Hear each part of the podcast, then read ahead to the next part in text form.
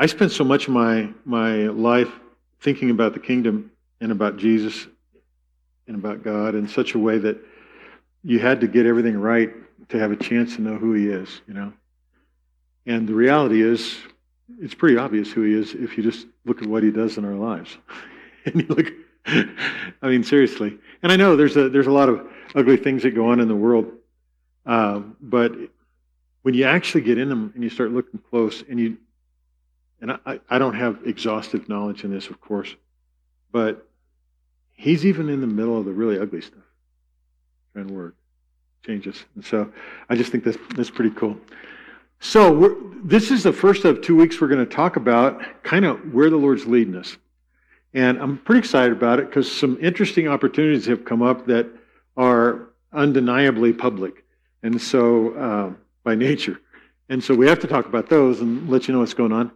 And then there's a bunch of challenges and behind the scenes stuff. So I, I was just seeking the Lord on, on how to um, introduce it and share it with you, and um, some good counsel going with, with people about it. And so here, we'll give it a start and see what's up here. So there is a sense in which there is a fresh journey beginning here in Joyland. Fresh in the sense of like a new season or a new cycle, not fresh in the sense that it's brand new like it, it's not, you know, in other words, where you've been is part of where you're going. And the trick is to stay in the moment, like you say, because there's there's value in where you've been and there's value in where you're going, but you can't interact with those things. You can react and you can anticipate, you can extend faith and stuff, but there's something so there's something some cool stuff going on right now.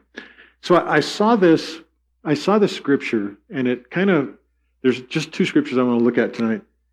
This is where Jesus called Simon and Andrew. And I want you to just to put yourself in their position. And look at look at what, what's there. He was going along by the Sea of Galilee. He saw Simon and Andrew, the brothers of Simon, the brother Simon, casting a net in the sea, for they were fishermen. And Jesus said to them, Follow me, and I will make you become fishers of men. That's a pretty interesting statement. Follow me is a relational statement. It's not like a rule, and it's not like a law. It's a relational invitation. And, and then he took responsibility for the new thing. He said, I will make you become fishers of men. There's a lot of places Jesus takes responsibility that we don't teach about enough. At the end of John chapter 17, for instance, he stands there and says, I have made your name known, and I will make it known, so that the love which you had for me. Okay, so let's talk about your situation, Mercy. Jesus has taken responsibility to, to be with you and to walk you through this and, and then the 40 day thing, the, the various things, so that these points can intersect and he can fulfill what he promised at the end of John chapter 17. If you go look at it, I will make your name, Father, known to mercy, so that the love which you, Father, have for me, Jesus, it'll be in mercy too. That's pretty special. That's pretty special. That is way different than the gospel just being a, a gateway kind of thing, you know, and, and it is. Jesus is a gate, and narrow is the way. That's all good. But it's much, much more than just that transactional destination. It is a relational engagement that he took responsibility for. And now that the chosen's out, when, when I read that particular passage of scripture, I see the, the quirkiness of Peter and, and, and Andrew, and the, you know, uh, and then there's of just, it's a real cool thing. But you could see Jesus not just walking along by the Sea of Galilee, you could see him in the response to these guys. He's working in us, he's inside us. So, what could Jesus' call to Peter and Andrew mean to us as the Joyland community today? And you guys remember, I think uh, most of you uh, have heard a little bit about, and I'm going to go in more detail about it, um, not so much tonight, but next week. But we're, we're reworking another section of the website and it's called Joyland Community, and it has to do with your voices being featured, not just mine. And we've been on that for a long time. The Snap Talks, and you've all heard this story about the sabbatical and how amazing it was. I was just stunned by what was there. And even tonight, I mean, think about this. There's no sermon you can preach that's more powerful than what you said. It just doesn't exist. It's not, it can't be done.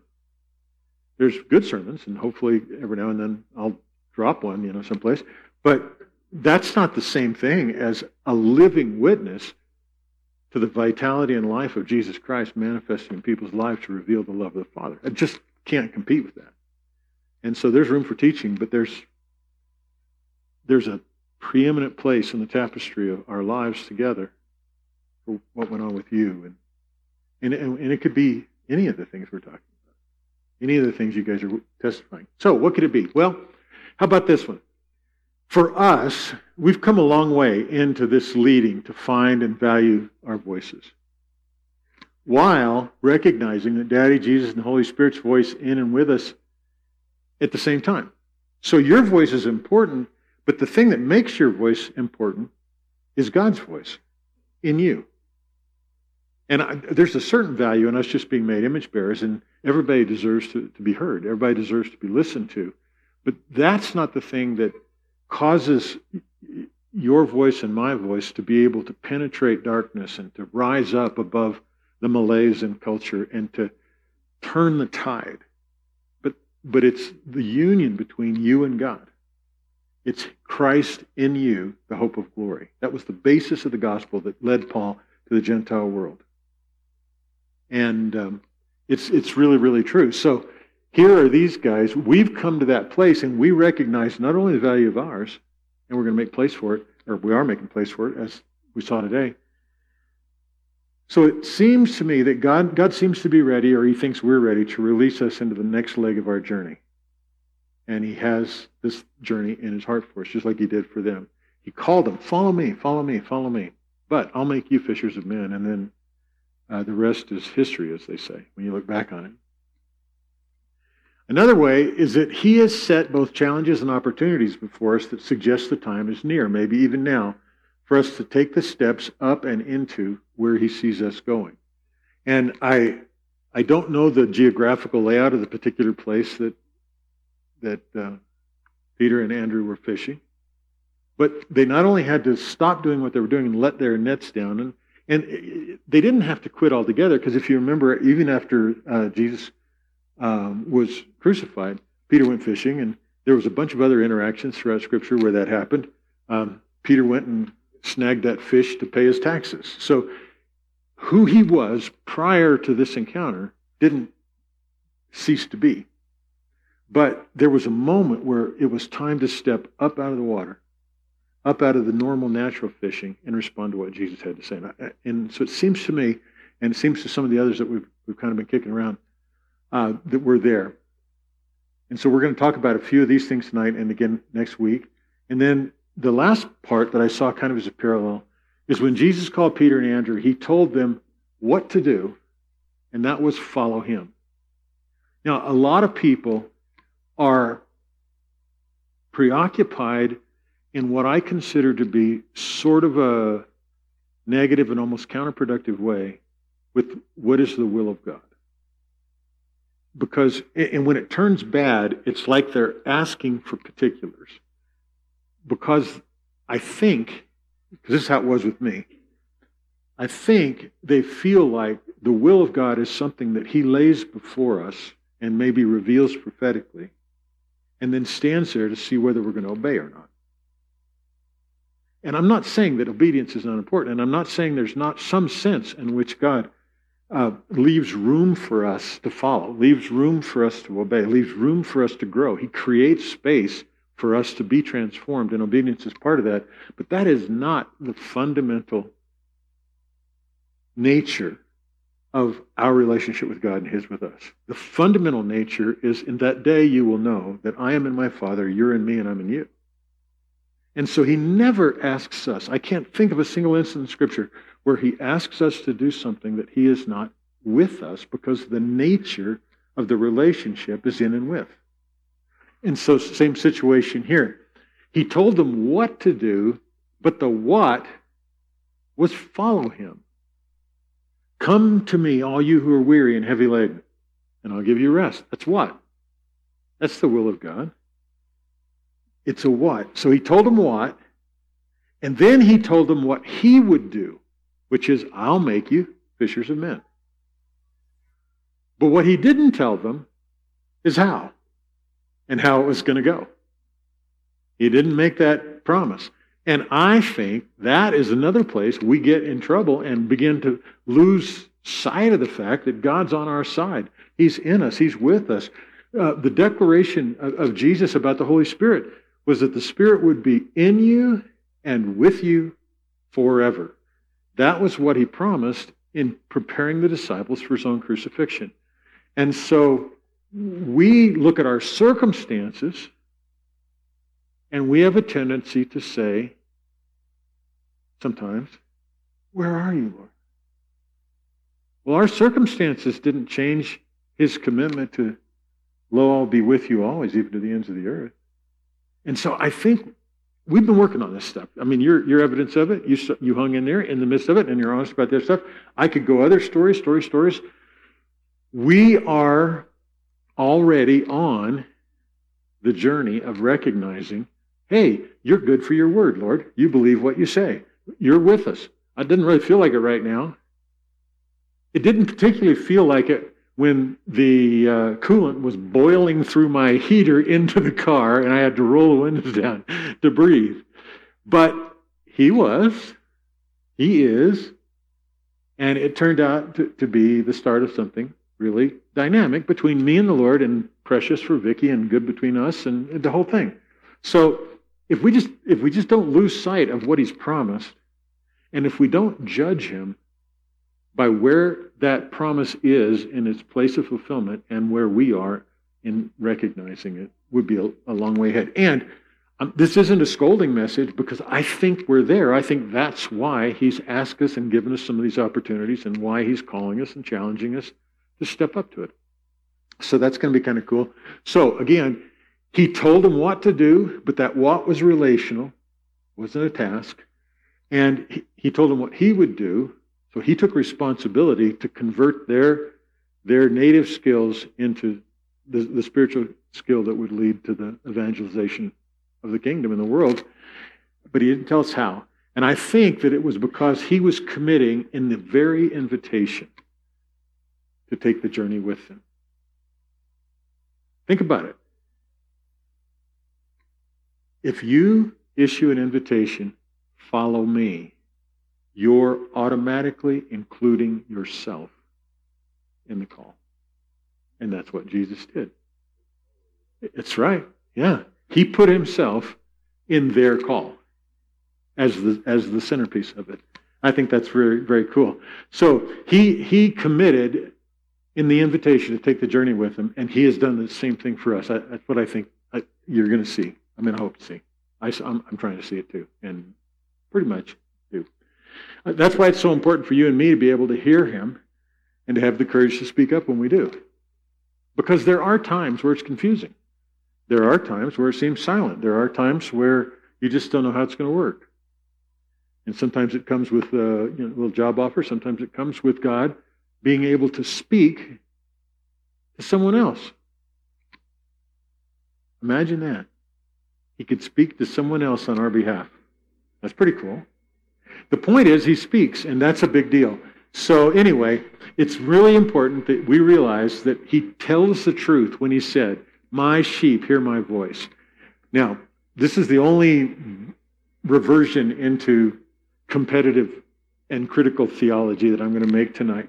But the idea of cessationism or some Reformed teachings where uh, e- even the way the Bible has been abused by certain doctrines like sola scriptura, that God cannot speak unless he speaks off the pages of the Bible.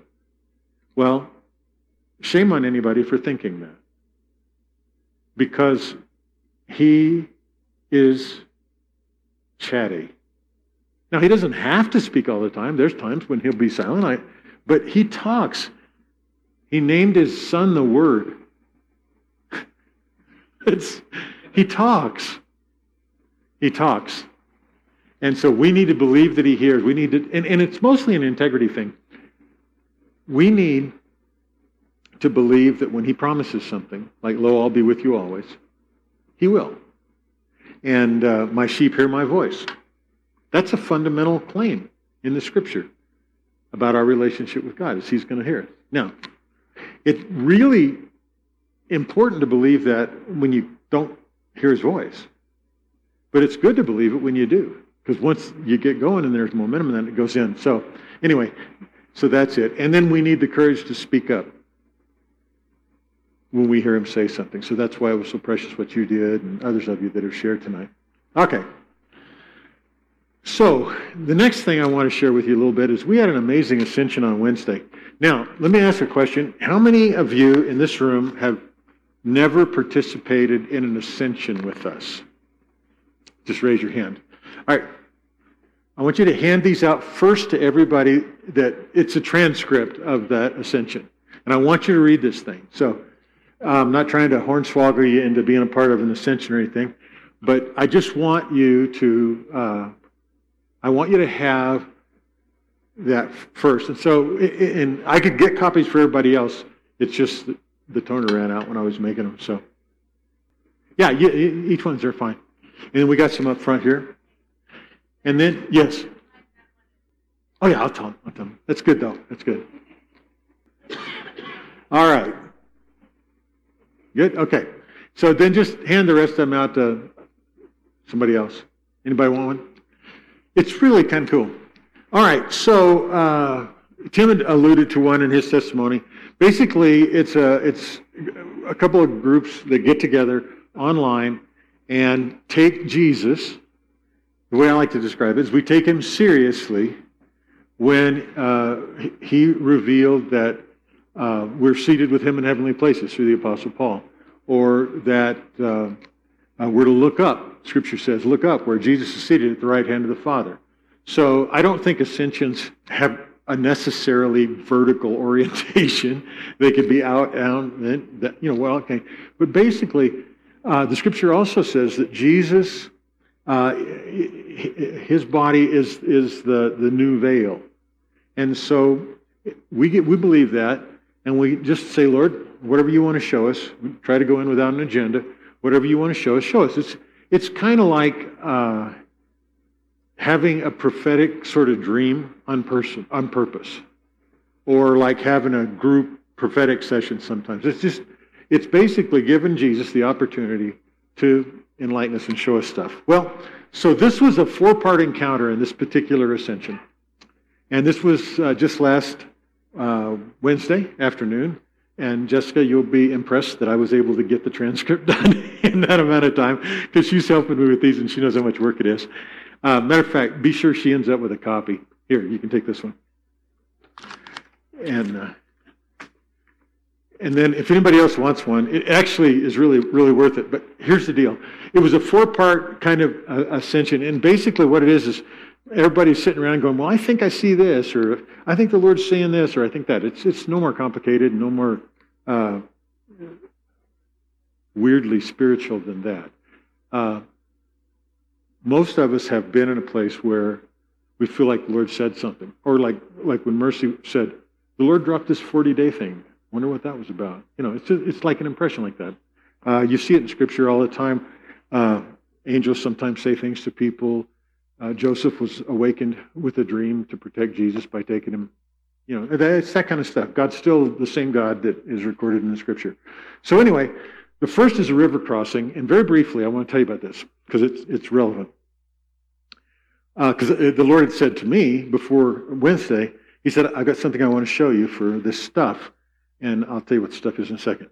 So the river crossing, uh, we came up in this place, kind of started the ascension, and uh, we we uh, had our shoes off, we're holding them, and our pants were rolled up, and the Lord was going to meet us on the other side of this little river, and the river was like, uh, you know, felt like it was a, a living water kind of thing, but it was an unusual experience because the river was really cold, and for those of you that have done a lot of ascensions, usually when you encounter elements it's not. It's pretty pleasant, you know. But this was really, really cold, and you could feel the mud and everything like that, kind of a sensation. And I know I'm saying this like it's like it sound it could sound strange, but um, it's just the Lord engaging your imagination with something to teach something or to open up scripture understanding in new ways and stuff like that. Uh, and it's not such a weird thing that God uses our imagination. You do realize that everything that was ever designed and come into reality first started in somebody's imagination, right? So this did, somebody goes this, somebody goes, hey, if you spin this stuff around, maybe that'll wiggle like that. See, that's it's part of being an image bearer. It's part of being in creation. So anyway, we, we walked across the river, and that was really all there was to it, except it was very cold and it was very refreshing. So when we got to the other side, Jesus kind of met us over there, and then uh, he was helping us through the river, and it was very peaceful, and there wasn't a lot of verbal communication, but he had this really amused look on his face. And then there was this berm about this high, so it was and it kind of came down like this. So if the river was here, we'd get out of the river. And then there was a place like this that everybody had the sensation, well, we're supposed to climb that. And a couple of people, uh, both at the sort of almost the same time, said, I really have in my heart that this is going to a higher place. But it wasn't that much higher. It was only like five steps. So it was just, but, but that one felt like higher place. And then the sensation uh, was that there was a beautiful land on the other side, very serene. And so we, we uh, uh, agreed to do that and got up on top. And then uh, the thing about the ascent point was that as soon as people mentioned, a couple people mentioned that we're, we're being called to a higher place, a whole bunch of us realized that every time we had ever contemplated being called by God to a higher place, it was a long, steep, arduous journey. You mean we can get to a higher place by just taking five steps? Wow! It was so easy. That was the point. You guys make this thing a big challenge all the time. I just want you to come up here and boom, boom, boom, five steps, you're in a higher place. Does that make sense? It was very encouraging because there's a bunch of things we're being called to do, um, you know, behind the scenes and out front, that it's so easy to get all wound up interpreting them. It's going to be like scaling Everest or something. But this higher place was accessible with only five steps. And somebody said, Five? Isn't that the number of grace? It goes, It seems like it. so, anyway, it's pretty cool. It's pretty cool. So, uh, I appreciate you hanging in if, if this is unfamiliar to you, because I'm, I'm not going to explain everything super well. But nevertheless, so we're up on the top of that, and then we encountered this thing that I called the blindness. And it was one of the weirdest experiences I'd ever had in Ascension because you're already kind of engaged in, in, a, in, a, in a dream type thing or in a, in a imagination deal.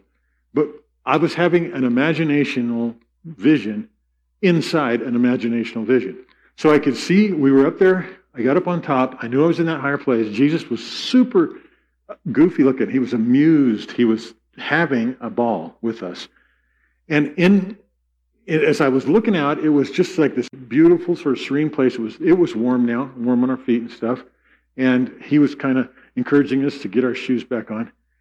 And uh, after we'd crossed the river, and we still felt the refreshingness of the cold, but the ground was warm. But in my mind, and then a couple other people, and they all came out independently, we saw people sitting up there, huddled around a little tiny fire. Just they were kind of in this position. And then somebody noticed they were holding like a statue, a little gold statue. And they could not see the land that we were looking at that they were sitting in the middle. But the weird part was we couldn't see them either. So I thought like maybe they were a long way away, you know, beyond the horizon or something.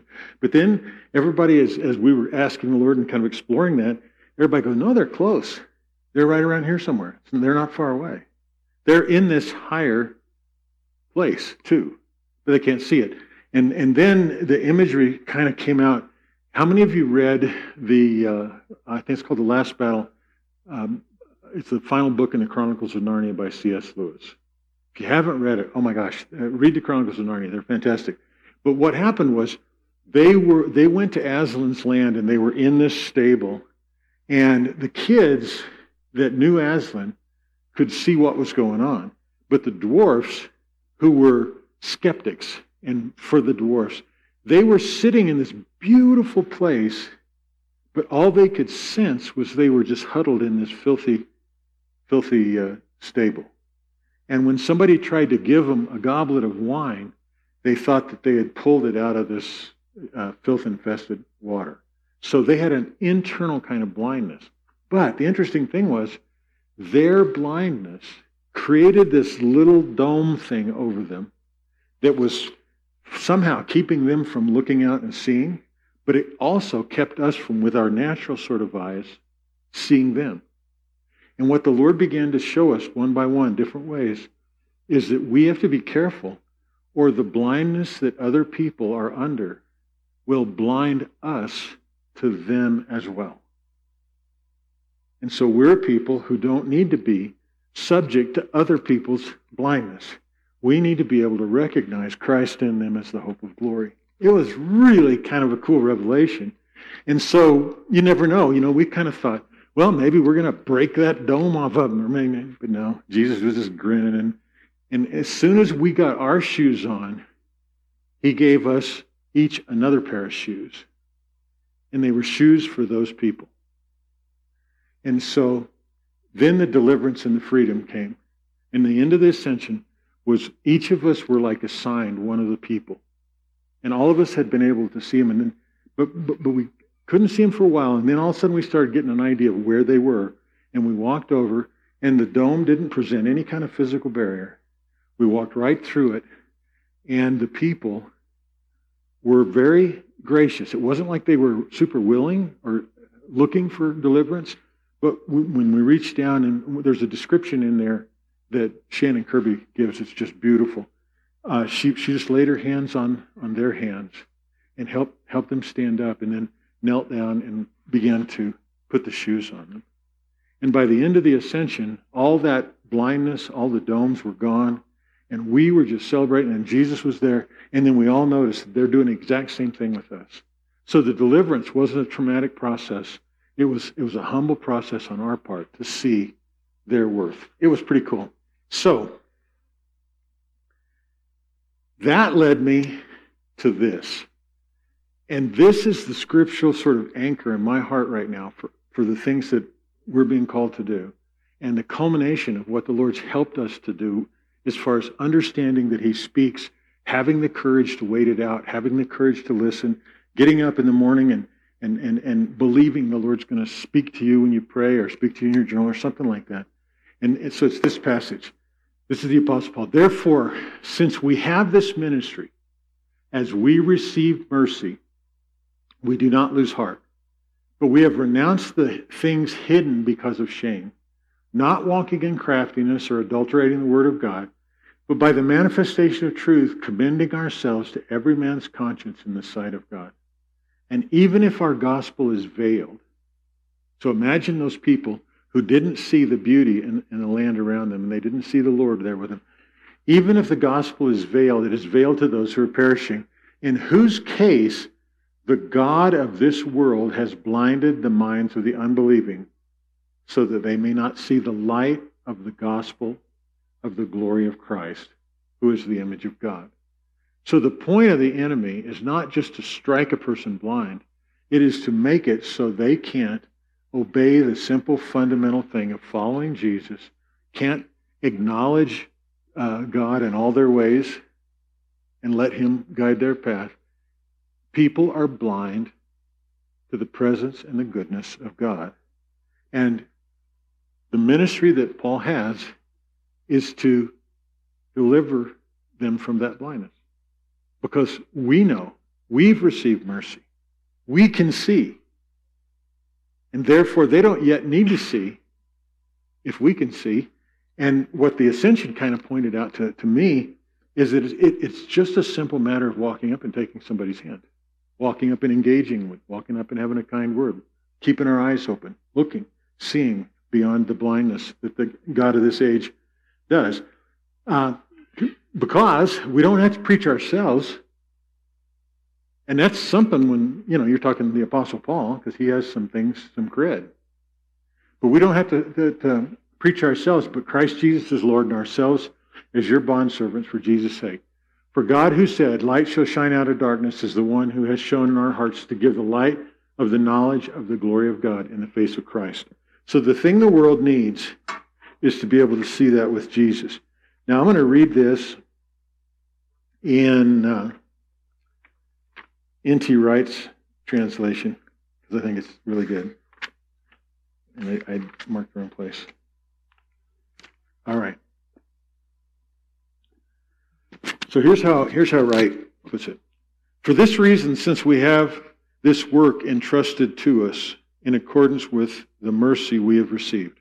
So keep in mind, I'm I'm introducing to you tonight where I think the Lord is taking us and some of the unusual and new things that that's going to be.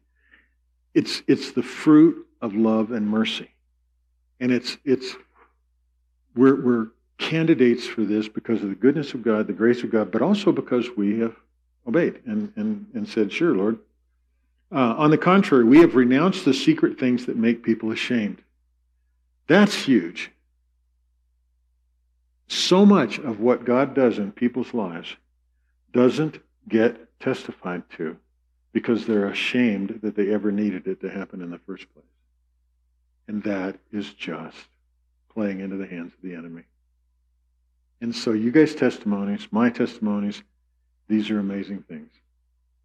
Like, it wasn't that fun that Jen outed me that my wife has driven around in a ratty car for most of our lives, but I'm not ashamed. I'm not hiding it. You know, you know what I mean? That's no, no big deal at all. But, but, you can see how when, you, when, when you've got some weird standard that you think you ought to already have achieved or behave like, some level of spirituality that validates that, okay, I am good with God. I'm good. That is just, it plays into the deception. It keeps us from it. So, anyway, let me keep reading this here.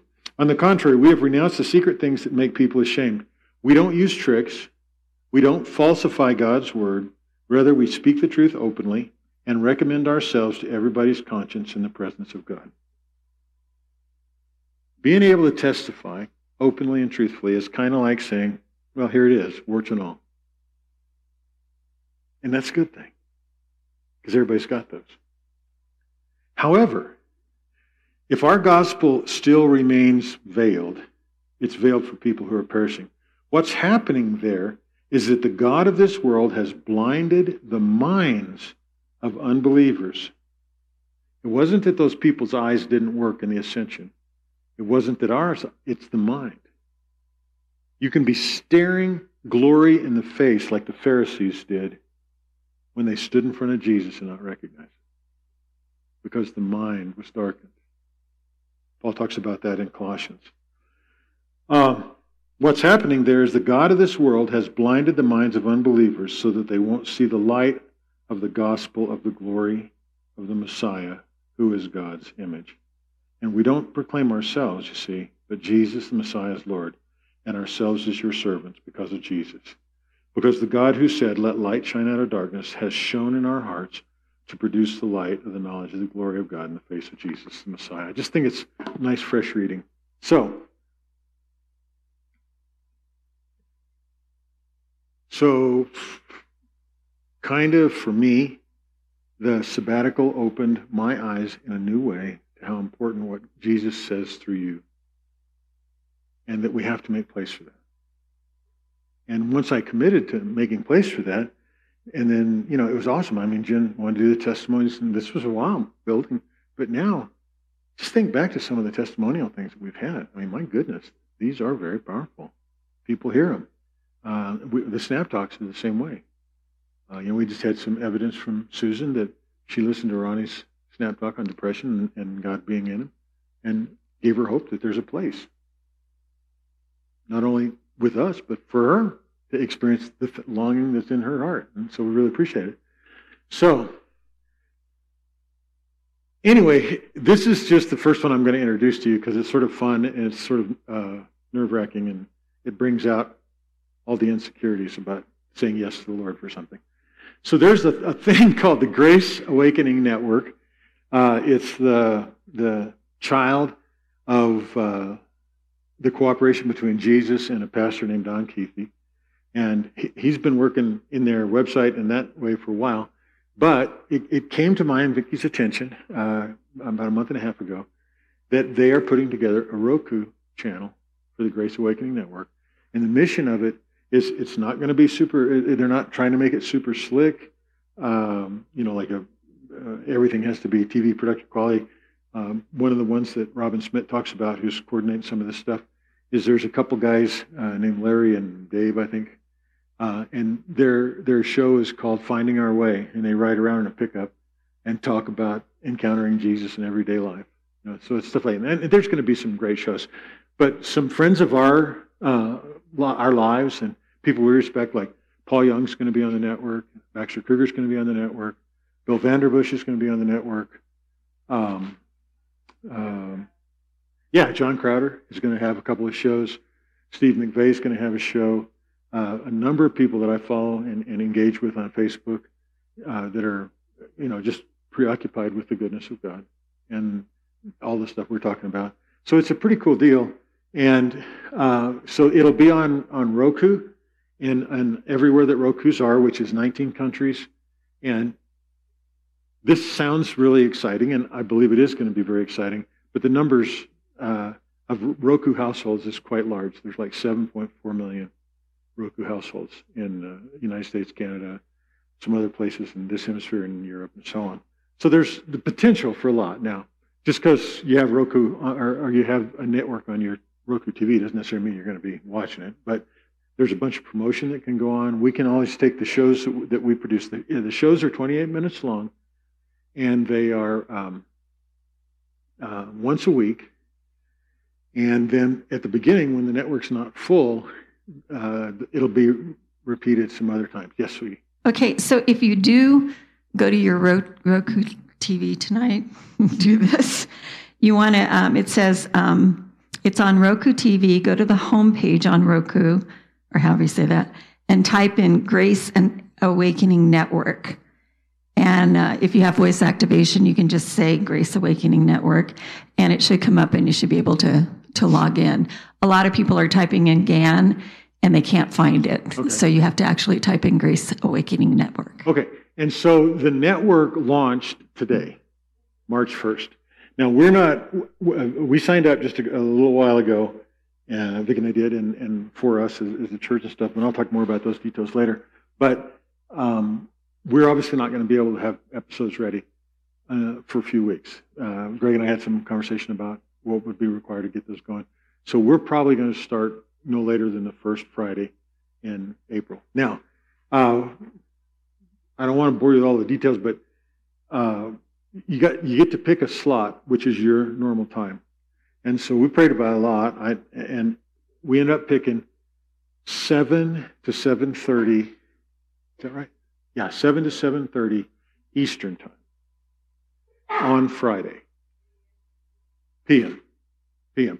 Now, it's probably not the best time slot to just uh, accrue an audience because it puts it at drive time on the West Coast in, Pacific time.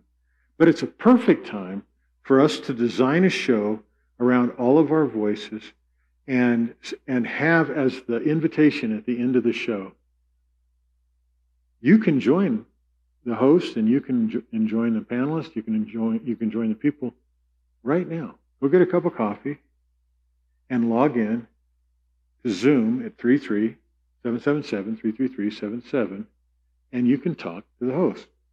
Now the shows are pre-recorded, but they're going to run from 5 to 5:30 our time. So we're going to build a routine where instead of just opening Zoom at 6 o'clock for the Zoomers, we're going to be back there and open it at 5:30 to receive these people. And I'm kind of trying to build my routine into something, and I'd love some of you to help me do that uh, where we can watch this show that night. So let's say a show is pre-recorded, but it, it, we recorded it a month ago, or four, four, weeks, three weeks ago, whatever it is. I'd like to refresh. I'm planning on refreshing and being sharp about that. And then we'll know the schedule that they get posted on. So if it happened to be a conversation between me and Jessica or a panel of three of us, and, and your voices are going to be in it all, all over the place, then, if you want to, then uh, it would be where we could actually invite people to watch the show. And if something touched them, like your testimony touched them, they could log in and say hi to you if you want to be here. Or we, we, I could talk to them about it, or others could talk to them about it. So we'll have to see. It sounds fun. I, I think it has interesting potential, and we'll see. So the the uh, responsibility that we had, so that's a graphic that they they're using for advertising.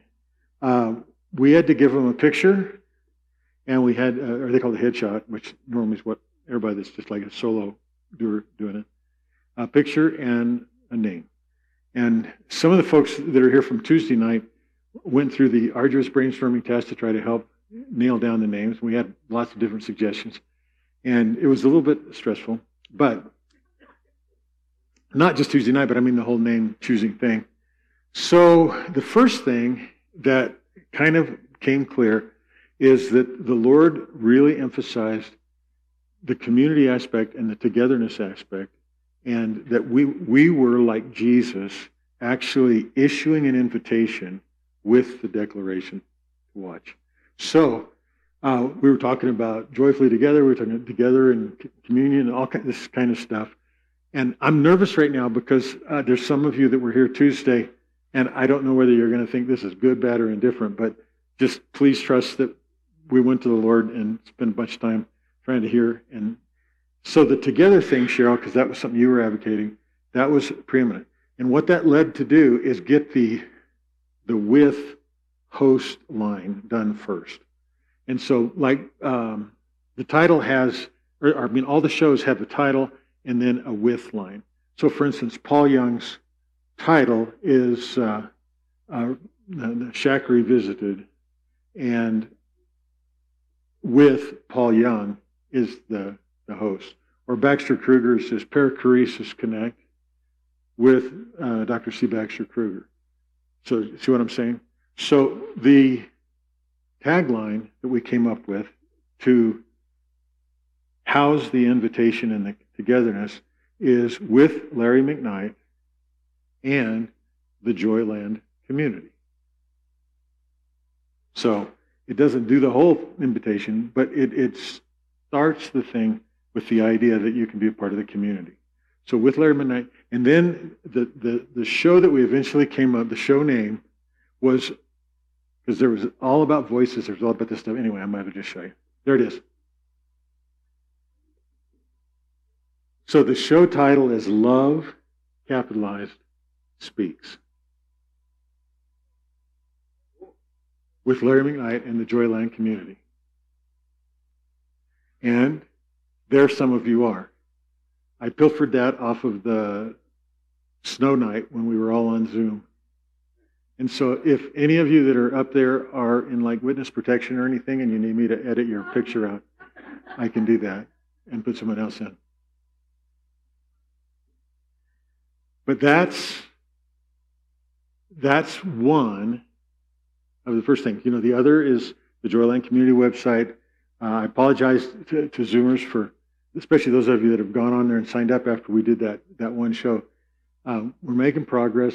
Uh, Vicki and I did get extraordinarily busy in the sense of trying to get rid of that house, but it opened the door for some things. And so, anyway, that's probably that or something very much like that is what we'll we'll see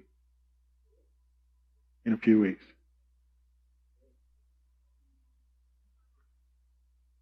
Any, okay, so thoughts, questions, insights, feedback?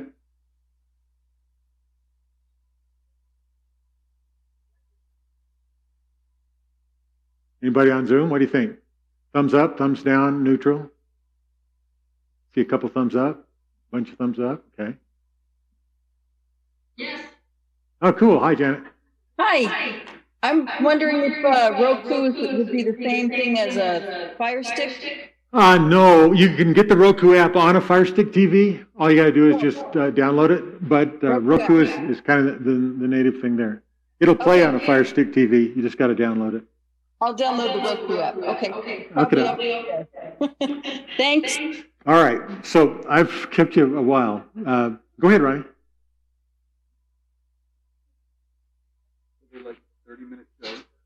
They are 28 minute shows. What are you going to be, or what are we going to be talking about? God's love, obviously. in God speaking. Uh, like uh, we're, we're creating, uh, Greg and I were talking about some technical aspects. We're creating a couple episode templates uh, to get us started. Uh, one of them would be based around testimonials. So the testimonial could show, and then we could have a discussion or a small panel discussion with that to encourage people about stuff like that. Another, uh, uh, uh, um, there obviously can be a teaching teaching kind of format show. And then there's also the idea of voices joining via Zoom. So either uh, Zoomers that could come on. So we're working on those kind of templates, but it will, it will for the most part feature um, other people's voices in addition to mine or more than mine. So are we going to be recording it right before we meet here? No. No. We'll be uh, we'll be pulling these up, and then we'll decide. It it makes it makes sense once we get going and we understand what we're doing and have the templates to maybe set aside a block of time and record three or four shows. So we probably end up doing that on a weekend or something like that. So like pre-recorded. Mhm, They're all pre-recorded. Yeah, they're all pre-recorded. Any other thoughts or questions? Anybody excited to be on TV?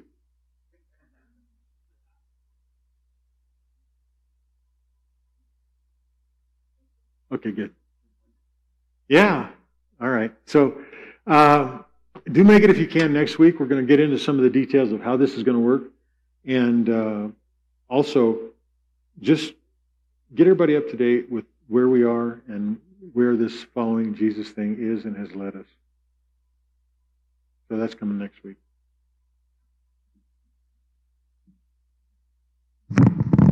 I think to add a little bit to next week, though, if, uh, honestly, it'd be really helpful if everyone would just pray and ask the Lord about what what Joyland, how He's blessed you through the church, kind of what drew you to the church, and what you might see for Joyland going forward. Because we we really do want to get everyone's voices next week.